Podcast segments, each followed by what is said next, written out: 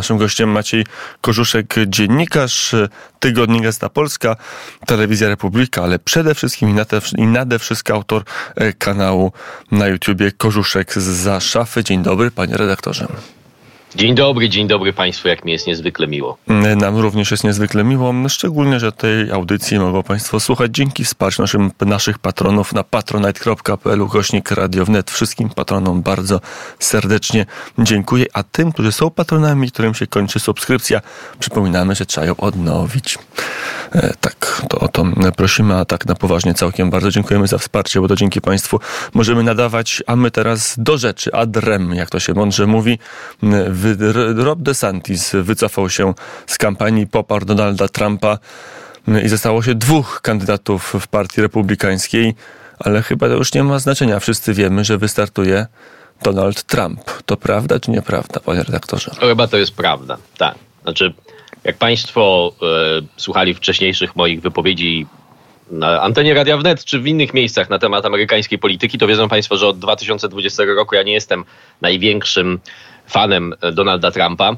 E, I mówiąc szczerze, należałem do tej grupy takich troszeczkę wyidealizowanych intelektualistów, którzy zamarzyli sobie, że będzie jakiś trochę lepszy Donald Trump, a Ron DeSantis z jego rekordem gubernatora Florydy, w którym, gdzie wprowadzał bardzo ciekawe rozwiązania, e, ale też takie rozwiązania, które różniły go trochę od tego tradycyjnego establishmentu republikańskiego, który przypominał trochę tę partię konserwatywną E, w Wielkiej Brytanii. To znaczy, że my przeciwko tej kulturze woke, na tak zwanej, nie będziemy właściwie protestować, ewentualnie czasem się wysilimy, żeby trochę ją przyhamować. DeSantis był takim wojownikiem.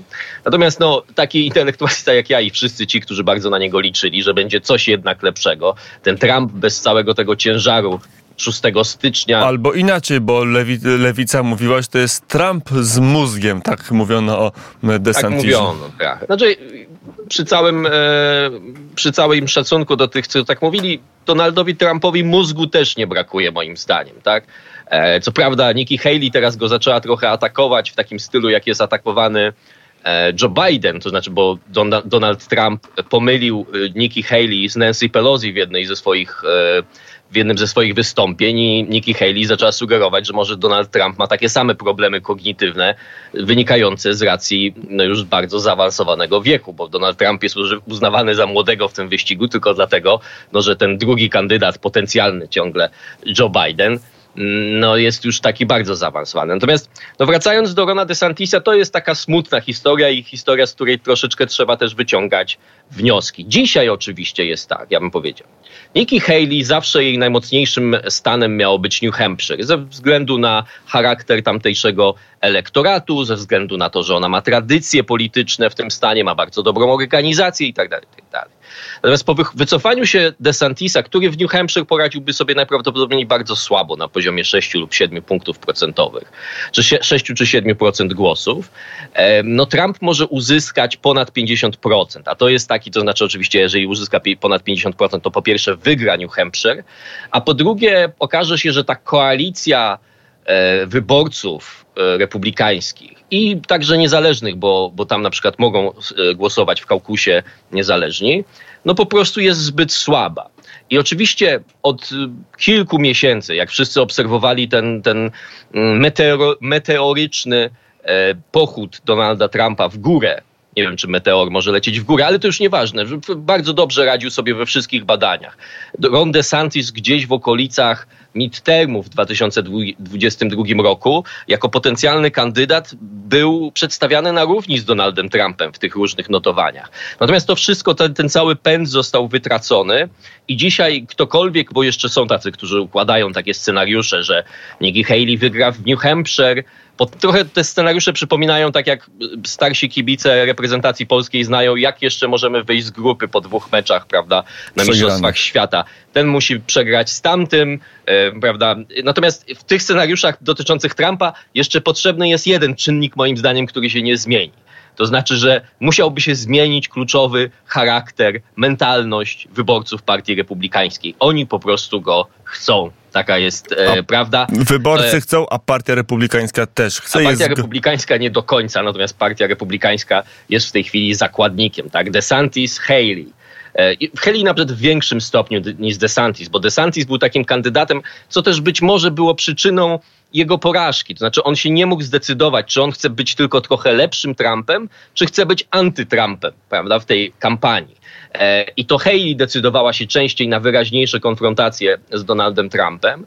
Natomiast ten establishment był taki, to było chyba po prawybo- nie, przed prawyborami w stanie Iowa, które Trump wygrał że w weekend ważni legislatorzy z Partii Republikańskiej, wszystkie, wszystkie szychy z Kapitolu, wybrały się na taką rundkę po stacjach największych, w których de facto no, mówiły różne rzeczy, ale wszystkie one sprowadzały się do takiego gestu, który brzydko można by nazywać całowaniem pierścienia, prawda? Że jakby pogodziliśmy się trochę już z tym, że Donald Trump i Partia Republikańska w dzisiejszym, e, jak to mówiła posłanka Wiśniewska niedawno w życiu, w życiu rzeczywistym.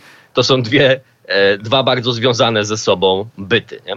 I oczywiście wielu się bardzo... Z koalicją, tylko dopowiem, bo nie każdy zna tą postać, to wschodząca gwiazda Platformy Obywatelskiej, pani poseł tak Wiśniewska, rodem z Łodzi. I jest pani. Ja bym tylko dodał, że ponieważ ona będzie teraz ścigała różnych, także chyba jak rozumiem dziennikarzy lub byłych dziennikarzy za to, że dokładali się do mowy nienawiści, to akurat jej e, takie walory mm, jest bardzo ładną, piękną kobietą, to mówię w swoim imieniu. E, to akurat to może być taki pościg, który jakby będzie miał jakieś pozytywne elementy, moim zdaniem. Tak przepraszam, że takie rzeczy mówię, ale... Wracamy do Stanów. Maciej tak, Kożuszek, naszym gościem. Dobrze, to skoro republikanie mają Trumpa, to demokraci też się zostaną z Joe Bidenem, czy uznają, że jednak czas coś zmienić i, i na ostatniej prostej wymienić kandydata z, z nie najmłodszego Joe Bidena na kogoś, na jakiś nowszy model? Oczywistym, oczywistym e, zamiennikiem byłby Gavin Newsom, prawda? E, który ostatnio, czy ostatnio, w ostatnich miesiącach też zrobił na przykład wywiad z Seanem Hannitym, czyli na przykład takim no, bardzo pro-Trumpowym po pierwsze, ale bardzo też prawicowym dziennikarzem Fox News, co pokazało, że on się nie boi konfrontacji. I moim zdaniem to była też taka wyraźna sygnalizacja, czym on się różnić może od Joe Bidena, który wiemy, że e, jak udziela tych wywiadów, to robi to rzadko, udziela dziennikarzom, którzy nie zadają mu trudnych pytań, no i często też e, one są oczywiście nie na żywo, tak jak e, na przykład konferencje, na których zalicza Joe Biden te wpadki. Natomiast no, problem z tą wymianą jest taki, że partia, która cały czas mówiła nam, że Joe Biden jest naszym prezydentem, jest ostatnią szansą w obronie demokracji, on jest naszym tym Mesjaszem, mówi krótko przed wyborami w istocie, Mesjasz nam się zużył, i to wszystko, w co wam kazaliśmy wierzyć do tej pory, czyli że Joe Biden i przepraszam, jak ja bym był Donaldem Trumpem e, rywalizującym z e, Gavinem Newsomem, to podstawowe pytania bym zadawał takie. To skoro stwierdziliście, że on się nie nadaje do kampanii drugiej kadencji, to dlaczego trzymaliście go tak długo w Białym Domu? Prawda? Dlaczego, e, i teraz pytanie, czy Gavin Newsom będzie bronił dziedzictwa prezydentury Joe Bidena, i tak dalej. No, jakby wydaje mi się, że ta zmiana jest przede wszystkim jest jeszcze jeden czynnik, o którym trzeba pamiętać. Otóż ja jestem przekonany, że Joe Biden i jego najbliższe otoczenie wierzą w to, że on się absolutnie do drugiej kadencji prezydentury nadaje i że, że mu się należy ta druga kadencja i że oni sami z siebie nie e, zrezygnują. Takie były doniesienia nieoficjalne, ale mówiąc, mówiąc szczerze, płynące z takich mediów, raczej liberalno-lewicowych, że Barack Obama interweniował w Białym Domu e, i w kampanii Joe Bidena, mówiąc im, że to, co wy w tej chwili robicie, może doprowadzić do katastrofy, że sposób, w jaki prowadzicie kampanię, e, także te wszystkie nagłaśniane procesy Donalda Trumpa tylko wzmacniają waszego przeciwnika, no a już najgłupszą częścią tej kampanii e, Bidena jest stawianie na, rek na rekord ekonomiczny tej prezydentury czy tej administracji pod hasłem tak Bidenomics, e, które 30% albo nawet mniej Amerykanów ocenia pozytywnie. Większość Amerykanów uważa, że kraj zmierza w złym kierunku, a na to wychodzą mądrale z Białego Domu i e, specjaliści od Joe Bidena i mówią, ekonomia ma się wspaniale, a jak wam się wydaje, że jest wam źle, to znaczy, że nie rozumiecie ekonomii, tak? My wam to wytłumaczymy. No to to jest fatalna metoda na przekonywanie kogokolwiek do siebie. Czyli co, nie tylko partia republikańska pogodziła się, przyszła do Trumpa, pocałowała pierścień i powiedziała przepraszamy, ale Ameryka gotuje się na kolejną kadencję Donalda Trumpa? No, nie wiem jeszcze, mówiąc szczerze. Moim zdaniem w tej kampanii... Bo sondaże może... pokazują, że jest faworytem, że wyprzedza, tak. nieznacznie, kluczowa, ale wyprzedza Joe Bidena. Tak. Joe Biden ma wiele obciążeń, e, szczególnie niepokojące dla jego kampanii, jego doradców, tych takich odlicz. Muszą być wyniki tych sondaży w tych tak zwanych swing states, e, które pokazują przewagę Trumpa. No bo pamiętajmy, że te wszystkie, że Trump ma 55% w niektórych sondażach, 10 punktów procentowych przewagi w ogólnych preferencjach całej Ameryki, to tak naprawdę nie ma znaczenia. Biden wygrał sporą liczbą, chyba już teraz, przepraszam, nie pamiętam, tak, ale to było 7 milionów głosów e, nominalnie, a w procentach to było chyba 53 do 47, czyli 6 punktów procentowych wygrał z, e, z Trumpem, ale w głosach, które były decydujące, to to było no, góra kilkaset tysięcy, jak policzymy wszystkie te stany z, dużym, z dużą zakładką. Tak? Więc jeżeli teraz Trump odrabia w tych stanach albo ma przewagę nad Bidenem w tych stanach, to Biden jest teraz, będzie w tej kampanii kimś, kto ścigał. Natomiast ja bym jeszcze jeden czynnik e, wziął pod uwagę. Donalda Trumpa póki co my znamy jako Donalda Trumpa, który jest ścigany przez establishment, bo tak to trzeba nazwać, bo to pamiętajmy, że ci sędziowie, prokuratorzy to często są aktywni demokraci, którzy chcą wykonać swoją część pracy e, na odcinku walki z zagrożeniem dla demokracji, prawda? Więc on jest przez nich ścigany. Po drugie, rzadko się pojawia bardzo w mediach mimo wszystko. Ma swoje te takie mm, spotkania z wyborcami, te wiece, ale one też nie są częste. E, kandydaci, którzy byli jeszcze do niedawna w prawyborach, zażynają się, walcząc e, jak o śmierć i życie o drugie miejsce w tym wyścigu. Haley atakuje DeSantisa, DeSantis atakuje Ramasłamiego i tak dalej, i tak dalej.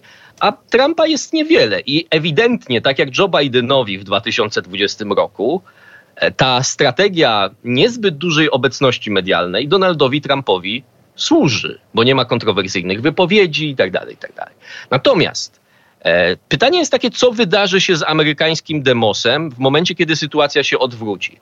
To znaczy Joe Biden wróci do strategii Joe Bidena kampanijnego, czyli Joe Bidena ukrytego w piwnicy, a Donald Trump zacznie, ponieważ nie będzie już żadnych konkurentów po prawej stronie, zacznie mówić na przykład o swojej wizji Ameryki. I tę wizję Ameryki zaczną przetwarzać media głównego nurtu na wszystkie możliwe sposoby. Jest bardzo możliwe, że to takie, to co w Polsce też jest stosowane, czyli ten mechanizm, zobaczcie jakie to jest straszne, nawet jak to popieracie, to powinniście się tego wstydzić, bo to najprawdopodobniej jest faszyzm, tak?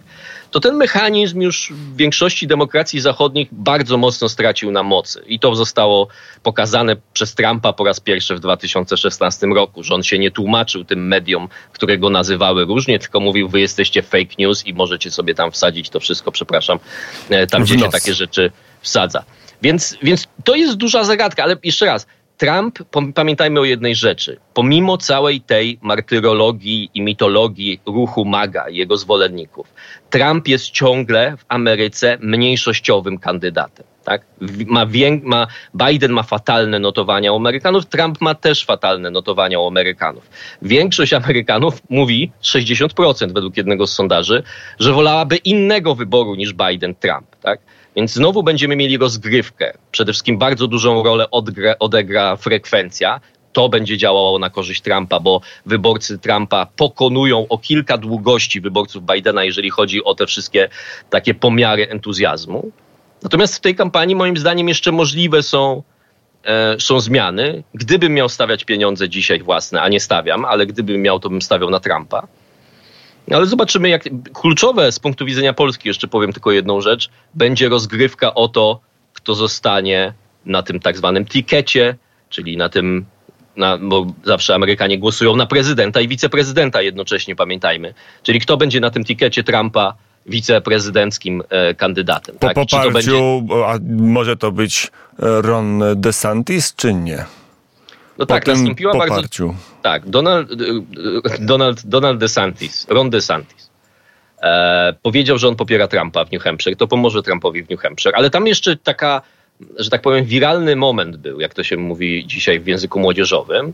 Na jednym ze spotkań e, ktoś zaczepił Donalda Trumpa i się zapytał o to określenie, którym on tak, e, że tak powiem, sygnifikował, o tak się to mówiło w intelektualnej narracji, sygnifikował, czy oznaczył Rona DeSantisa Ron DeSanctimonious, prawda? Tak jak był Jeb Różne miał Trump te przezwiska, prawda? Crooked Hillary, prawda? I, i, I, w tym zawsze celował.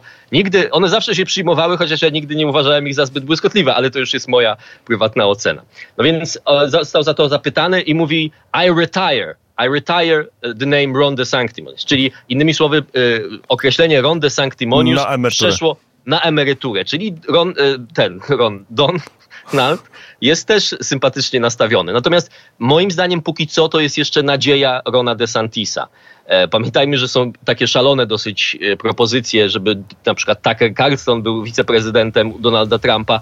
Natomiast mi się wydaje, że e, Donald Trump zachował minimum instynktu politycznego, abym powiedział nawet, że dużą dozę instynktu politycznego zachował i wie, że Donalda Trumpa 2 E, nie potrzebuje jako wiceprezydenta. Będzie, będzie to ktoś, kto przekona część e, wyborców, którzy są związani ciągle tak mentalnie z republikańskim establishmentem, że ta druga prezydentura Trumpa będzie miała pewne cechy tej pierwszej, czyli będzie taka jeszcze republikańska, tak jakbyśmy to rozumieli kiedyś, prawda? Jeszcze w latach, na początku jeszcze XXI wieku. Mm, o tym mówił Maciej Korzuszek. Jedno zdanie, jedno pytanie. Czy coś zapowiedział konkretnego Donald Trump? Czy cokolwiek możemy się spodziewać, jak będzie w wymiarze polityki, oczywiście zagranicznej, to nas najbardziej interesuje, jak będzie wyglądać ewentualna, potencjalna druga kadencja Donalda Trumpa? To nie jest, to nie jest łatwe pytanie, to, to jest zagadka, mówiąc szczerze. Są think tanki, takie bym powiedział neo-think tanki, jakbyśmy powiedzieli, używając popularnego w Polsce określenia, Ludzie, którzy tam są, niewielu ich zna w środowisku amerykańskich myślicieli.